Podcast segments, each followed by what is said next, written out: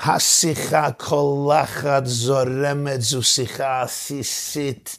מנתחים מישהו פסיכולוגית מכל הצדדים, זה שיחת אימא. אני יושב במסעדה, בבית קפה, בחתונה, בבר מצווה, בסעודת שבע, ברכות במרפסת, בית הכנסת, בשולחן שבת, ומתנהלת שיחה מאוד מעניינת על מישהו. מישהו מתוך המשפחה, הקהילה, החברה, המפעל, או מישהו זר.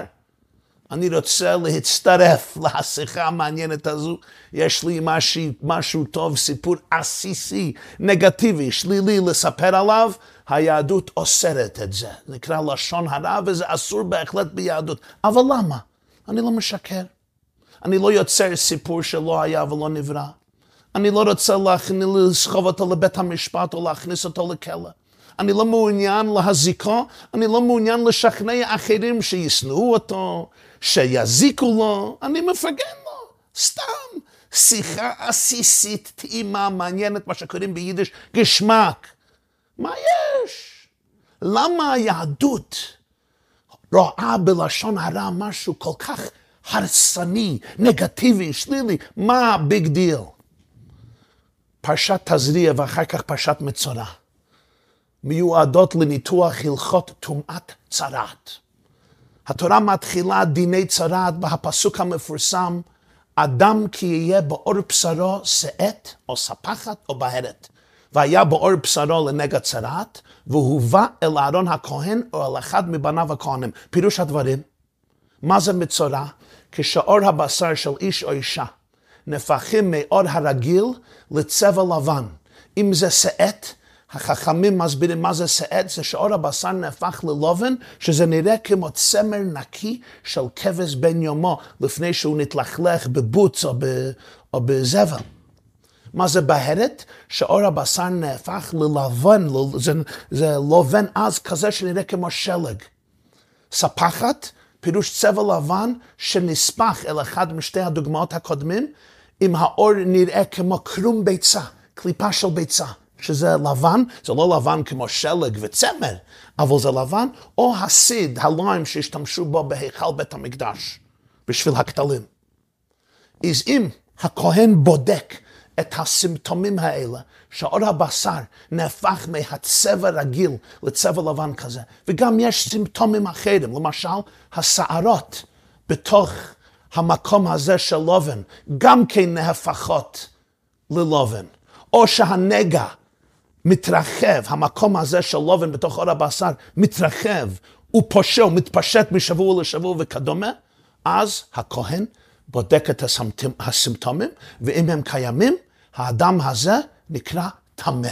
הוא מצורע, ועליו או עליה חלים כל ההלכות של מצורע, עד שהסימפטומים מסתלקים, הכהן בודק אותו או אותיו שוב, ומחליט אם הם טהורים והכל חוזר לרגיל, או שהם נשארים בטומאתם. אחד מגדולי פרשני המקרא, אחד מגדולי חכמי צפת במאה ה-16, רבי מוישה אלשיך, בפירושו לחומש, הוא שואל שאלה מעניינת. יש בו ביטוי בלתי רגיל, התורה מתחילה הפרשה בהמילה אדם כי יהיה באור בשרו שאת הספחת הבארת, והיה באור בשרו לנגד צנת. בדרך כלל התורה משתמשת בהלכה במילה איש, איש או אישה. למה פה משתמשים בביטוי נדיר, אדם? בפרט, יש בתנ"ך ארבע מילים לתאר בן אדם. יש אדם, יש איש, יש גבר ויש אנוש. ורואים שהביטוי הכי נעלה זה אדם. זה שם העצם של האדם שנברא, אדם וחווה שנבראו יחד. בהתחלת סיפור מעשה בראשית, ביום שישי למעשה בראשית, זה אדם. השאלה אומר שאדם זה לא רק מלשון אדמה, עפר מן האדמה, זה גם מלשון אדמה לעליון. בתנ"ך כתוב נבוכדנצר אמר, אעלה אל במתי אב, אדמה לעליון. אני רוצה להידמות, לדומה לעליון. אבל מבחינה, איזה נבוכדנצר היה נרסיסיסט משוגע, אריגנט, בעל גאווה. אבל העניין הוא, אדם זה, הוא דומה לעליון. הוא משקף את, ה, את האינסוף. הוא חי בפועל, הוא מבצע ומגשים את הצלם אלוקים שבתוך האדם. הוא, הוא מראה, הוא משקף את האלוקות, אדם אל העליון, אדם. ופה משתמשים דווקא במילה אדם, כשרוצים לתאר מישהו שנכנס לטומאת מצורע, שמתטמא בטומאת מצורע, למה הביטוי זה אדם? בפרט, על פי מה שידוע הגמרא, התלמוד במסכת ערכין, דף ט"ו, מקדיש יותר מעמוד כמעט דף, לבאר חומר איסור לשון הרע. הגמרא אומרת שם, אמר איש לקיש, מה שכתוב בתורה, זאת תהיה תורת המצורע ביום טהרתו. מצורע זה חיבור של כמה מילים. מצורע מוציא שם רע. זאת תהיה תורתו של מוציא שם רע. ואמר איש לוקיש, כל המספר לשון הרע, מגדיל עוונות עד לשמיים. והגברה מבארת שמה שטומאת צרעת, צרעת היה סימפטום פיזי שהגיע מעוון לשון הרע. והגמרא אומרת שם, תנא דבי רבי ישמעאל, כל המספר לשון הרע מגדיל עוונות כנגד שלוש עבירות, עבודת כוכבים, גילוי עריות, שפיכות דמים. שואל האלשיך שאלה עצומה, אני לא מבין. יש מישהו שנכשל בעניין חמור כזה, אותו קוראים אדם, שזה שם שמבטא את שיא השלמות והיופי והמוסרי בבני אדם. למה אדם? במאה ה-19, בעיירה אונגבר, בהונגריה, היום זה במיירב אוקראינה, בעיירה אונגבר, חי אחד מהפוסקים המפורסמים בהונגריה, רבי שלוימה גנספריד.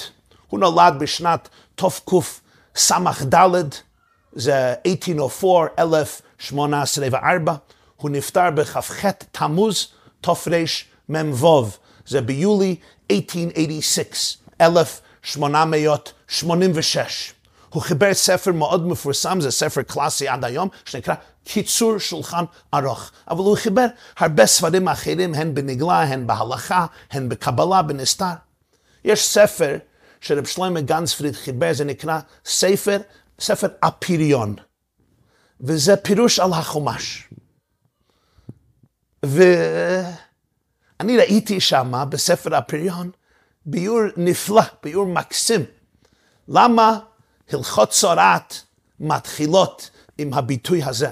אדם, שזה שם המעלה, שם הכי נעלה, ובפרט כשמדובר על מישהו שנכשל בעבירה חמורה, לשון הרע. ולהבין את התירוץ שלו, אני רוצה להקדים סיפור נפלא. הסיפור הזה מקורו במדינה אשר כל עינינו ועיני כל העולם נשואות אליה כיום הזה, כמובן כוונתי למדינת אוקראינה. הסיפור מתחיל ביום ראשון, י"ב אדר, תרע"א. זה 12 של מרץ, חודש מרץ, מרץ 12, וגם בלוח היהודי היה יום 12 לחודש אדר, 1911, תרע"א זה 1911. ביער, סמוך לעיירת קייב, היום עיר הבירה של אוקראינה, מוציאים ביער בתוך בור גופה מתה.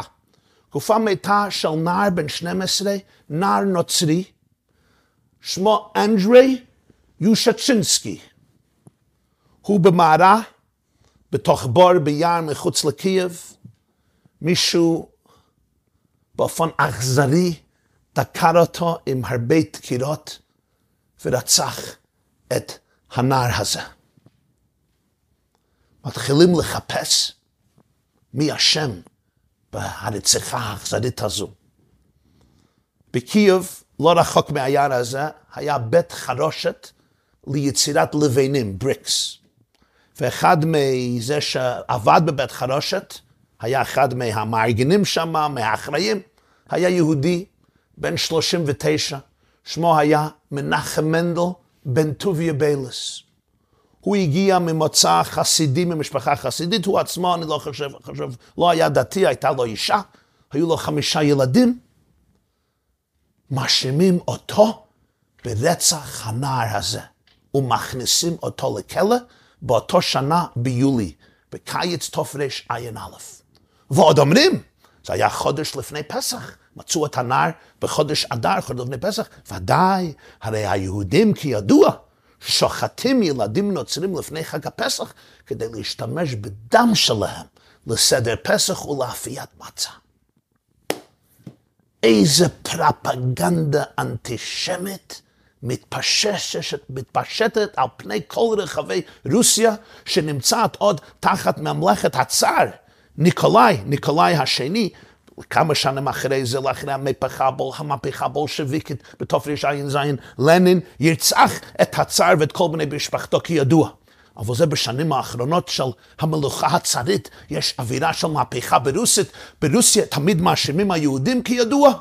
ופה העלילת דם הישנה, שכבר התחילה באנגליה, לפני מאות שנים לפני זה, במאה ה-12, שיהודים משתמשים בדם של נוצרים כדי לאפות מצה בחג הפסח, מקבלת תחייה חדשה, תסיסה חדשה ברוסיה. יהודים באמת לא היו יכולים להאמין את זה. הם חשבו שזה כבר 20th century, זה מאה ה-20 של המאה של ההשכלה, של התפתחות המדע, התפתחות הנאורות, השכלה, זה enlightenment. איך יכול בן אדם נורמלי, אינטליגנטי, להאמין בשטויות כאלה? קשה, היה קשה ליהודים להאמין שדבר כזה קרה, אבל זה קרה בכל רוסיה.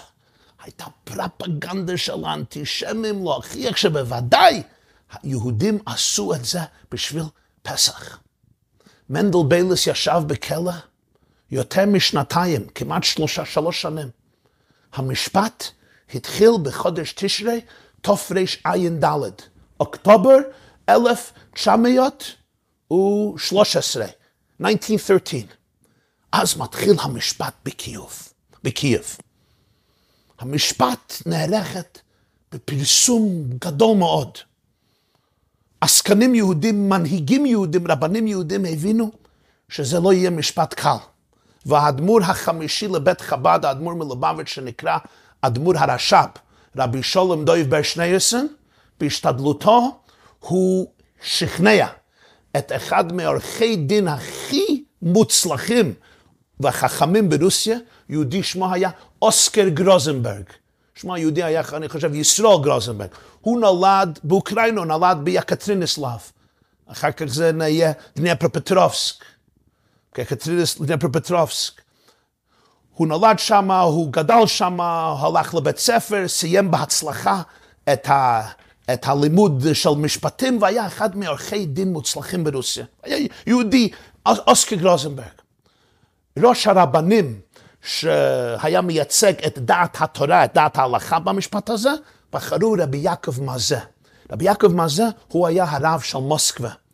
הוא היה, הוא נולד, הוא היה ממשפחה חב"דית, מלכתחילה הוא אחר כך נעשה חזק, נכנס לציונות, הוא היה נואם מוכשר, והיה סופר מוכשר ונואם מוכשר, ויהודי חכם, אינטליגנטי מאוד, וידע טוב מאוד לבטא את עצמו.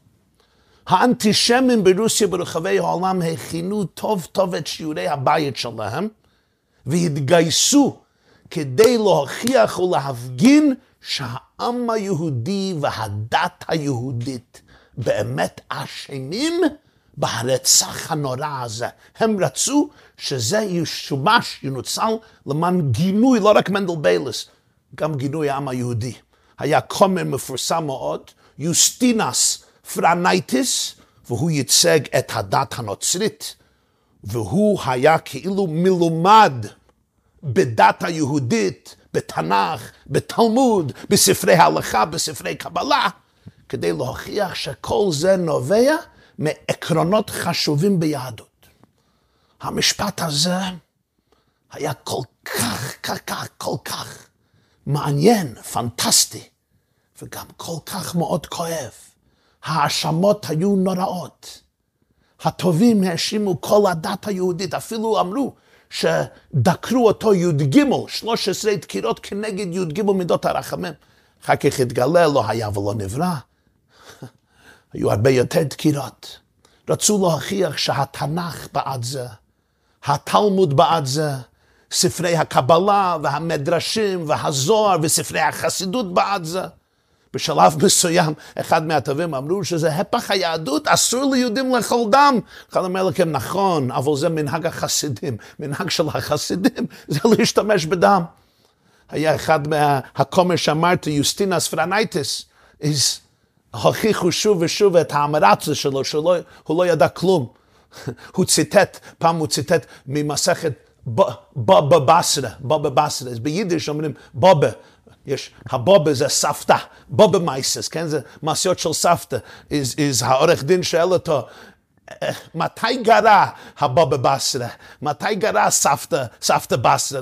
הוא לא זוכר מתי, מתי, מתי היא גרה, באיזה תקופה. זאת אומרת, נו, זה, זה הבן אדם הזה מייצג את עצמו שהוא המלומד בדת היהודית, הוא לא יודע מה זה, הוא לא יודע מה זה בבשר. יראו הרבה דברים כאלה בבית המשפט, אבל אני רוצה להתעכב על רגע אחד, שזה היה רגע קשה. התובע, ה prosecutor, הקטגור, פתאום מציג בפני כל המושבעים, חברי המושבעים, כל בית הדין בקייב, תלמוד. תלמוד שהם ודאי גילו את זה. צריכים לדעת תלמוד כדי לדעת את התלמוד הזה. מסכת יבמות, דף ס"א. היה רבי שמעון בן יוחאי אומר, אחד מגדולי חכמי התנאים לשמעון בן יחוי שחי תקופה לאחרי חורבן בית שני. הוא היה אומר, קבריהם של עקום, קבריהם של נחרים, אינם מטמין באוהל. כי אתם קרויים אדם ואין אומות העולם קרויים אדם. פירוש הדברים. כתוב בפרשת חוקת, שקוראים גם בפרשת פרה. זאת התורה, אדם כי ימות באוהל.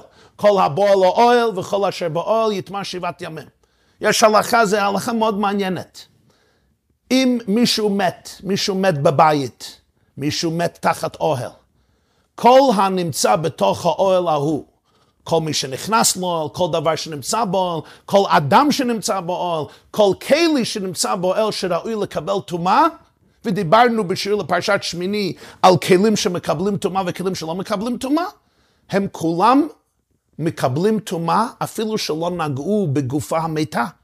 וגם לא נשאו את הגוף המת, אבל הם נמצאים תחת אוהל אחד, תחת כיסוי אחד, אז הטומאה מהמת מתפשטת לתוך כל הדברים שנמצאים באוהל.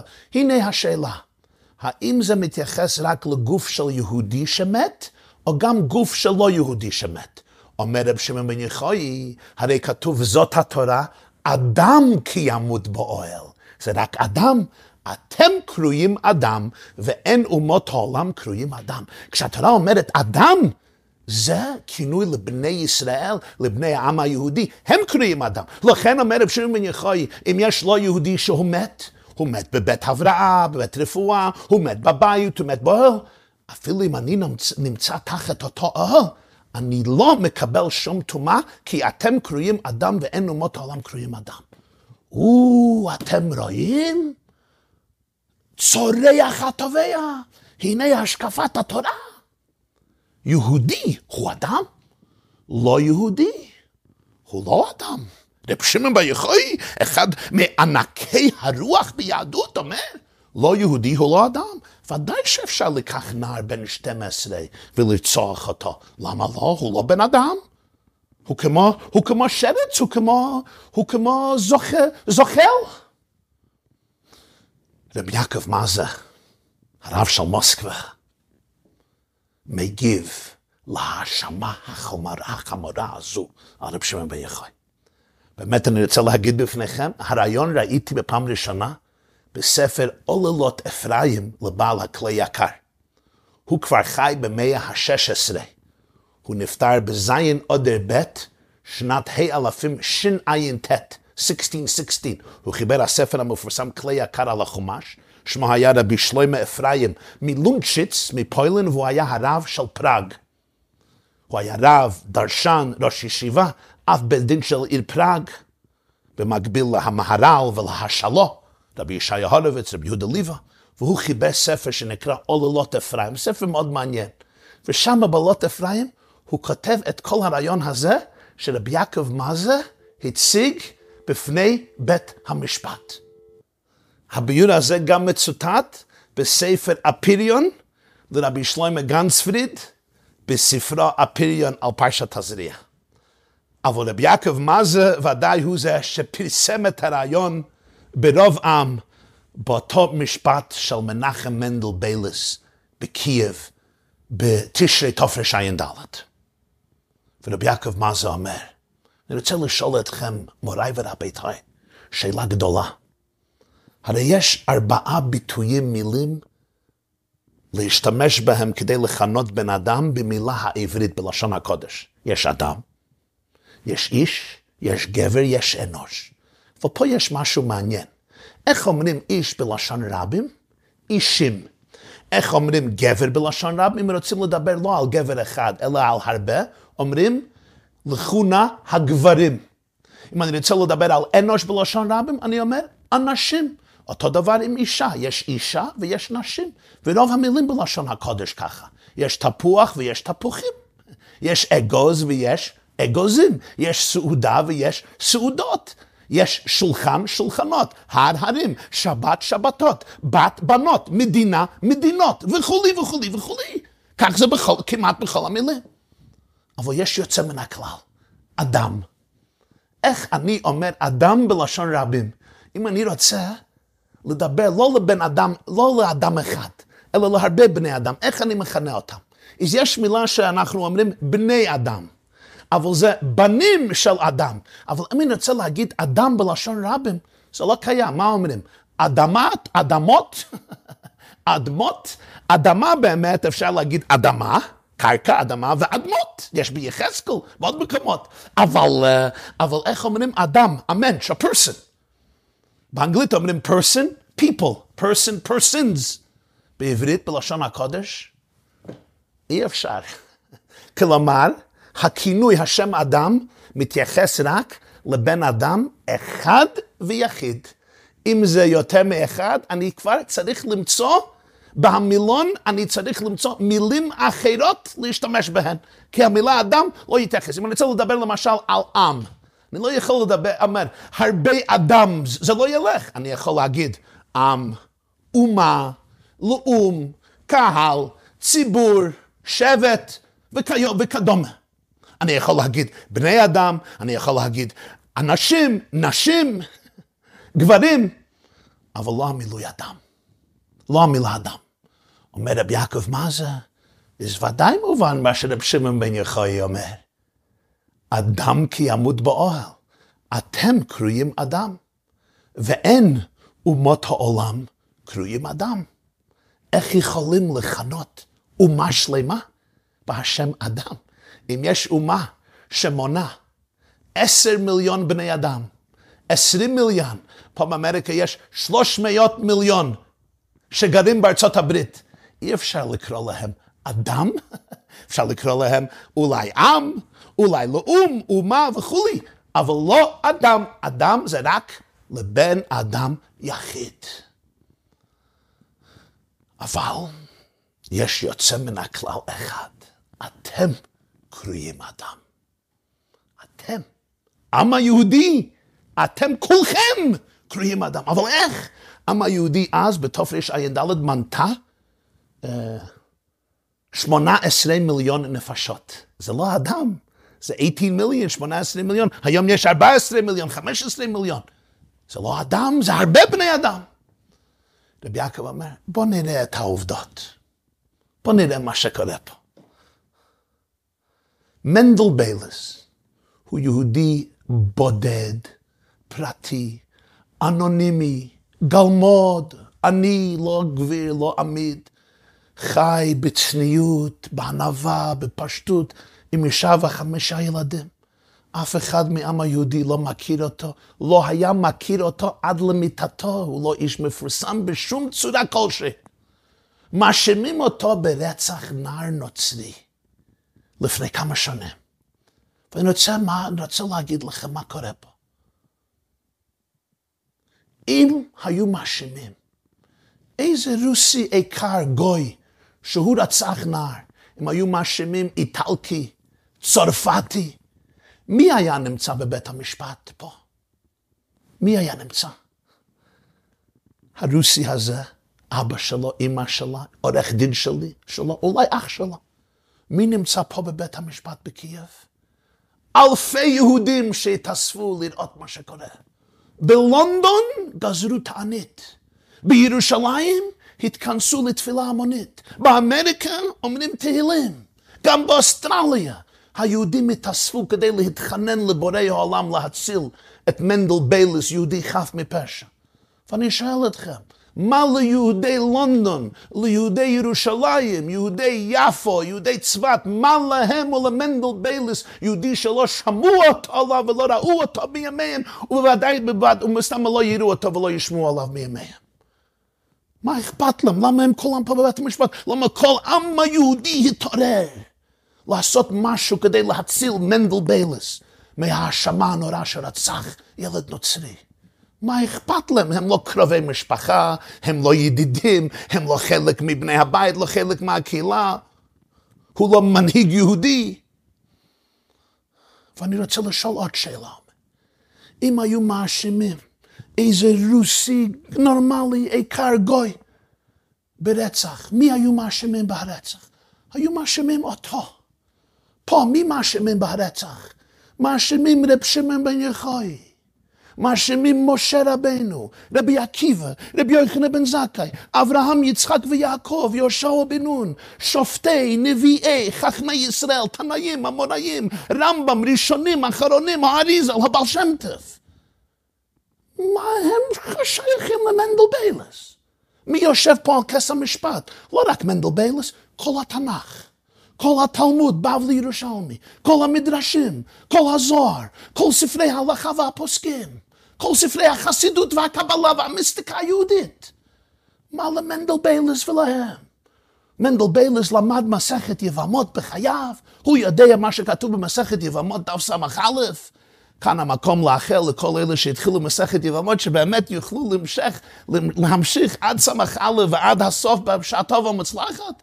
אבל אפילו אלה שכן לומדים מסכת יבמות, הרבה פעמים לא מגיעים למס, לדף ס"א, 61 במסכת יבמות. מנדל ביילס מסתמה לא פתח מסכת יבמות בחייו. ומי יושב פה כס המשפט? רבי שמעון בן יחוי במסכת יבמות, שהוא אומר, אתם קרויים אדם. אמר רבי יעקב, מה זה? התשובה היא פשוטה. אתם קרויים אדם. ואין אומות העולם קרויים אדם. עם היהודי זה אדם. יש שמונה עשרה מיליון יהודים בגופים, הגופים מחולקים, אבל הנשמה אחת היא. זה עם אחד, מי חמך ישראל, גוי אחד בארץ, מאוחדים. זה כמו גוף אחד מחולק לאיברים רבים, כמו אורגניזם שהיא חטיבה אחת, הגם שיש בו המון תאים והמון נורנים והמון גידים והמון איברים והמון עצמות והמון שרירים וכולי. וזה אדם אחד. לכן, כשמנדל ביילס נמצא בכלא, כשמנדל ביילס נאשם ברציחה, כל יהודי מרגיש את זה. כל יהודי חווה את זה באיזושהי צורה. כל יהודי מתעורר. וזה לא רק בדורנו, כל יהודי מאברהם אבינו עד לימשיח זה אדם אחד, לכן מי יושב על כיסא המשפט? לא מנדל ביילס. כל היהודים שחיו מהיות עמנו לעם במצרים במעמד הר סיני, עד לסוף כל הדורות, כל יהודי פה נמצא בבית המשפט. אתם קרויים אדם, ואין אומות העולם. קרויים אדם. זו מתנה מיוחדת. זה לא חס ושלום שלא יהודי הוא לא אדם, הוא לא חשוב. הרי רבי עקיבא, רבו של רב שמעון בן יחוי אומר בפרקי אבות, חביב אדם שנברא בצלם כי בצלם אלוקים עשה את האדם. היהדות היא היא זה שהכניסה למודעות האנושות. המודעות, הרגישות לכך שכל בן האדם בכדור הארץ נוצר בצלם אלוקים, ושערך החיים זה ערך יותר גבוה מכל הערכים, ערך אבסולוטי. שופך דם האדם, באדם דמו יישפך, כתוב בפרשת נוח. אבל פה מדובר על עניין מיוחד שהתורה משתמשת במילה זו כדי להגדיר את התכונה הייחודית של עם ישראל, שזה יכול להיות עם של מיליונים. אבל זה בעצם אדם אחד. שמעתי פעם, היה ראש ישיבת רבנו יצחק אלחנן, היה הרב דוקטור נחום לם, זיכרונו לברכה, נפטר לא מזמן. שמעתי ממנו שפעם הוא הלך עם אשתו, זה היה בקיץ טוב של ל"ו, 1976, הלך לקרוז ב, בים, בפסיפיק אושן, היה, היה, הלך לשייט. והוא אומר, שמעתי ממנו בספינה, בספינת הקרוז הזה, ספינת הטיול הזה, ספינת הכיף הזה, לא היו יהודים. הוא הלך עם אשתו, אז לא היו ככה שייטים עם כשרות, מהדרין מן המהדרין, הוא אומר, לקחו, לקחו טונה לבד כדי לאכול קשה.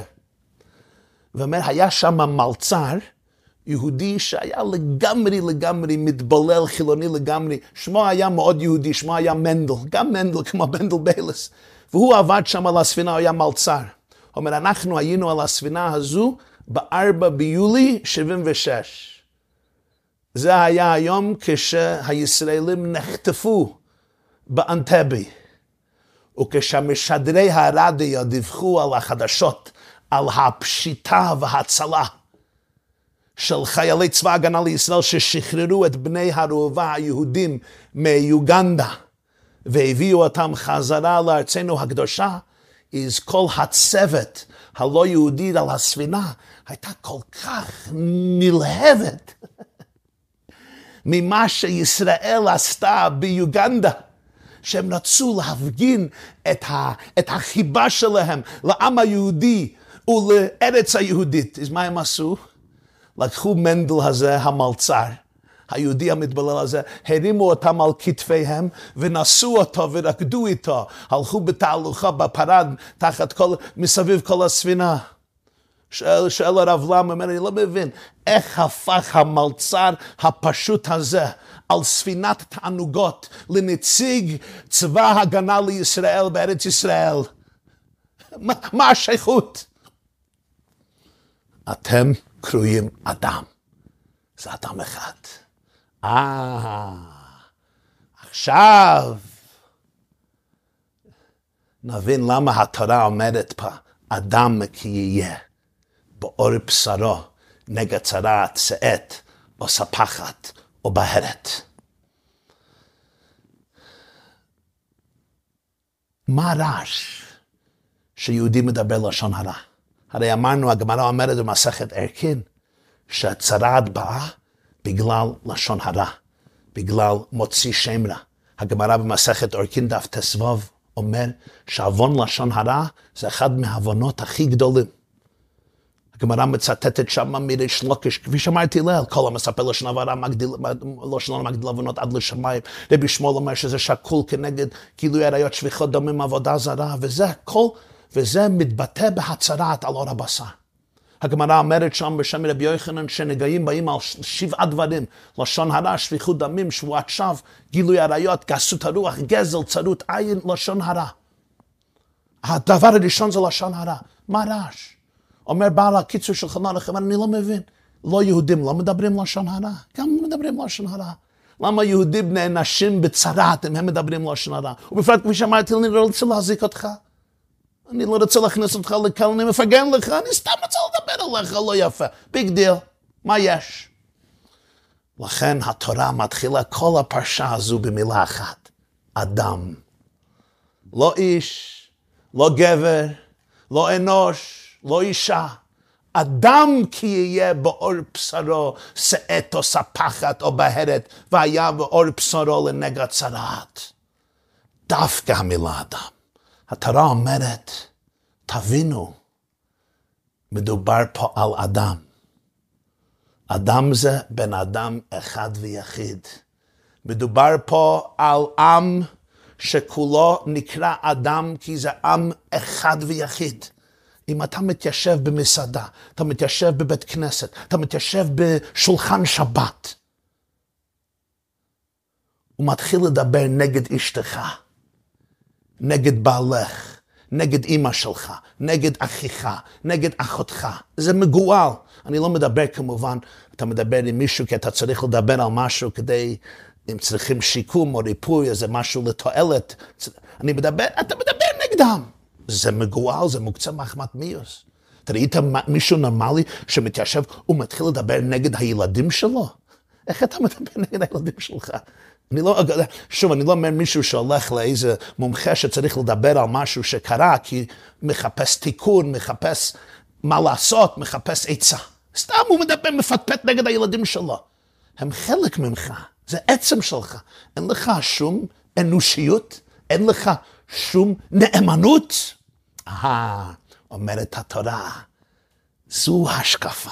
אדם, אני מדבר נגד יהודי אחר, זה לא רק נגד, מדבר נגד מישהו במשפחה אחרת, אפילו במשפחה שלי, אבל מנוכר קצת, או מבני החברה. זה אודם. זה מציאות אחת ויחידה. ועצם הדיבור, אפילו אם אני לא, מז... לא רוצה להזיק אותו, מגדיר איך אני הייתי מרגיש מישהו עומד ומפטפט נגדי. אתה, זה, אתה הוא והוא אתה, אתה את היא והיא את. זה, זה חלק ממך. אתם לא נפרדים.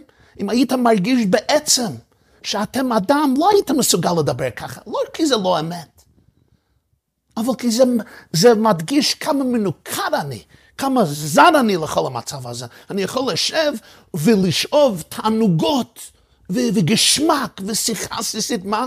מזה שאני מוריד, מבטל אותך, שאני מחסל אותך בדיבורים שלי. והתמורה משתמשת בשלוש מילים כדי לבטא את הסימפטומים של צרעת. שאת, ספחת, בהרת. זה לא סתם. זה הרי לא ברור, החכמים ממש משתדלים להסביר מה זה שאת, ספחת או בהרת. אבל זה מגדיר כל העניין. למה אנשים מדברים לשון הרע? מה אני מרוויח מזה? לפעמים זה שאת. אני רוצה להרגיש יותר מנוסה. אני לא מרגיש טוב עם עצמי. אם אני מבטל אותך, אם אני נותן לכולם להבין כמה נמוך הבן אדם הזה, מושחת, עסוק באנוכיות, בנרסיסם, בפוליטיקה, מושחת, מלוכלך, אני כבר מרגיש יותר טוב על עצמי. זה שאת. יש סיבה אחרת, ספחת. אני נספח. ביידיש אומרים נוח שלפר. אני נספח, אני רוצה להיות חלק מהחברה, אני רוצה להיות חבר'ה, אני לא רוצה להיות לוזר, אני רוצה להיות חלק מהשיחה העסיסית הזו, אני לא רוצה להיות גלמוד שלא יושב בשולחן ומשתתף בהשיחה הטימה הזו. אני יושב עם חבר'ה במכונית, הולכים לאיזה אירוע, הולכים למקום מעניין, אני יושב באיזשהו סעודה, מה אני אהיה הטמבל היחיד שלא ישתתף? אז אני נספח. כך זה. כמה דברים אני עושה בחיי, כי אני לא רוצה להיות נפרד, אני לא רוצה להיות בודד, אני רוצה, בן אדם הוא מדיני, הרמב"ם כותב, אני רוצה להיות חלק מהחבר'ה, אז אני מתפתה בקהל, אני נמשך אחרי הקהל, אין לי חוט השדרה, אין לי גאון עצמי. זו סיבה שנייה. יש סיבה שלישית, בהרת. אני חושב שהכל בהיר אצלי, אני חכם, אני אינטליגנטי, אני חושב שאני מכיר כולם טוב טוב. אני מכיר את אשתי, ודאי, אני מכיר את הילדים, מכיר את הנכדים, מכיר אבא, אימא, האח, אני מכיר הרב, המנהיג, אני מכיר כולם, מי אני לא מכיר? יש לי בהירות, ודאי שאני מסוגל לדון אותך, ודאי שאני מסוגל לנתח אותך, ואני, ודאי שאני מבין מה שעשית ואני יודע איזה לכלוך זה. אומרת התורה, זה לא הדרך שבן אדם חי. זה לא הדרך שאדם חי. אתה רוצה להיות שאת, אתה רוצה לצאת מדיכאון, אתה רוצה לצאת מתדמית עצמית שלילית. תרים את עצמך, לא תוריד אחרים. על ידי זה שאתה מוריד אחרים, אתה לא נעשה יותר מרומם. להפך, אתה נעשה יותר מלוכלך. תרים את עצמך. ספחת. מה, אתה כלומניק? איפה הגאון העצמי? איפה הערך העצמי? התחלת כל השולחן ערוך זה אל יבוש מפני המלעיגים. למה? אל, אל תהיה נספח אם זו שיחה לא, אם זו שיחה לא מוסרית.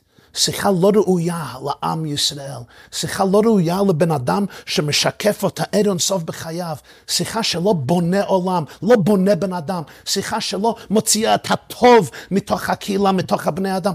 למה אתה שמה? אל תהיה נספח, אל תהיה ספקת, אתה לא, אתה לא צריך להיות לוזר כזה. בהרת. בני אדם שהם יודעים באמת על החיים, יודעים שהם, דבר אחד הם יודעים, שהם לא יודעים. דבר אחד אני יודע שאני לא יודע, איך אני יכול לדון בני אדם? איך אני יכול להיות בהיר? אל תדון את חברך עד שתגיע למקומו, ואיך אומר השפת אמת, ולמקומו אל תגיע. האם אתה חווה מה שאחר חווה? האם אתה חי במנהליים שלו? האם אתה גדלת בבית שלו, באווירה שלו? האם אתה מבין לרוחות? אם יש לך אמפתיה? אם אתה מזדהה עם כל מה שעבר? איך? אז איך אני יכול לשב בכיסא שלי ולדון אותו ולדבר לשון הרע בחופשיות? או זה שאת, או זה ספחת, או זה בהרת. אבל מה היסוד לכל זה? אדם. הגודל העוולה היא שאנחנו אדם.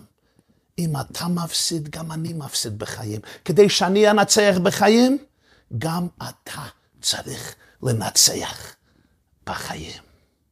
とならば。